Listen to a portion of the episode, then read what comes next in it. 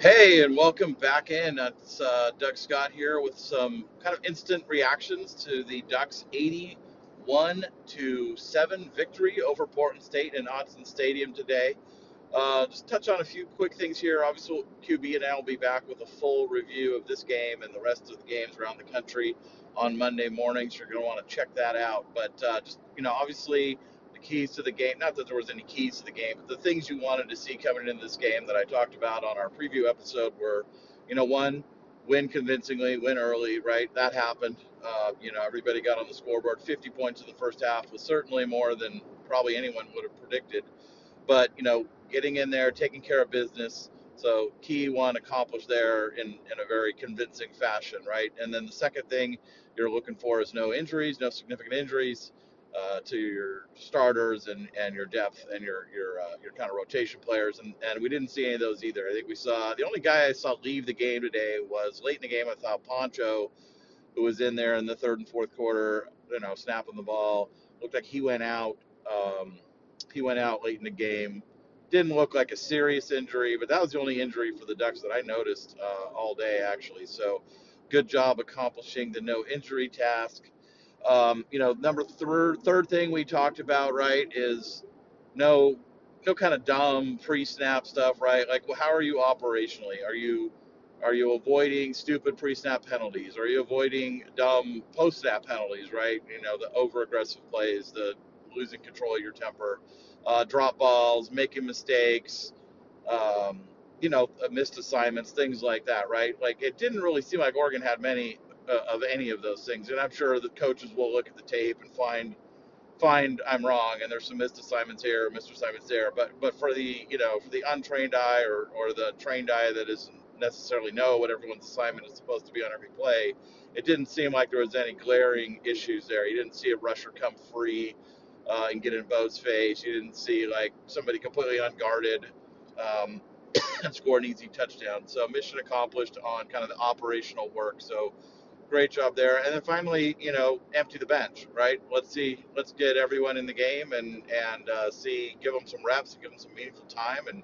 and we got to see that. I mean, Ty Thompson came in with the second series of the second half. Actually engineered several scoring drives, uh, completed uh, either all or most of his passes. I thought he looked I thought he looked like a different player out there. He looked he looked confident. He looked like he was in command of the offense. I think that Will Stein did a great job of putting him in there a with actual starting players, right? Like got rotation players. So he wasn't playing with like the second or third string offensive line and backup receivers and he was playing with guys who who play. So and he was calling a normal game, right? So it was a mix of run, mix of pass, I thought they did a good job of setting him up for passes that were in his wheelhouse that he felt comfortable executing. Uh, the ball he threw over the middle, think it was to Gary Bryant Jr. on the run, was a dime. I mean, it was a perfect throw, right in stride. Gary just took it and ran. Uh, obviously, he had, a, he had a couple other good throws. But I think he did a good job of checking down when he needed to check down, taking his outlet throw to the running back. Um, and I thought he just did a really good job. And I, I, you know, I think obviously a lot of people are pretty down on Ty Thompson.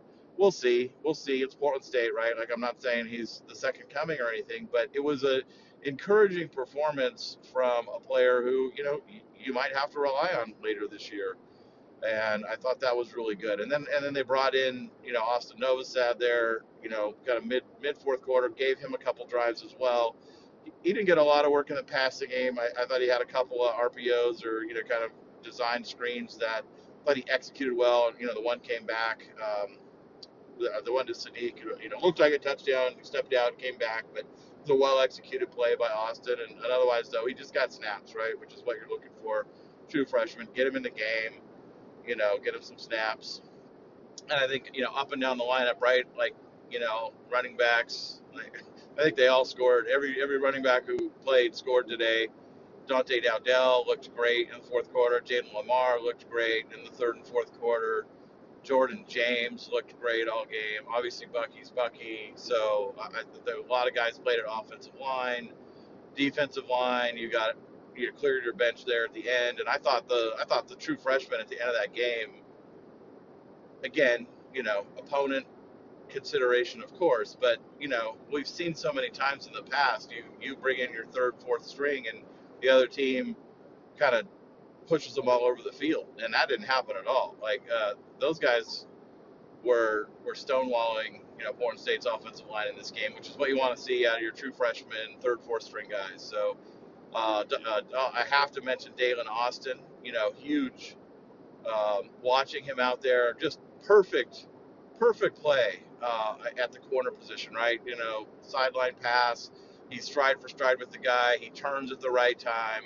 He's in his, the right body position. He jumps at the right time. Body control. Like you couldn't ask for a, a better defended play, you know, from your corner right at, at the, what you saw there, right? Um, and on the other side, I think Roger Pleasant had a couple of nice plays there late in the game too. So a couple of true freshmen got on the field at corner and and uh, acquitted themselves well and, and a few opportunities they had. So um, you know, overall, I just you know you can't you have to be pleased. Obviously, you know, 744 yards and 81 points is just kind of absurd. I think you know certainly the 81 points was an Autzen Stadium record. I don't know about the yardage, but I mean it's Portland State, so you're going to rack those things up you know, defensively, let's talk about that a little bit. I, I was a little discouraged early. Um, seemed like Portland State was having a little bit too much success running the ball early in the game.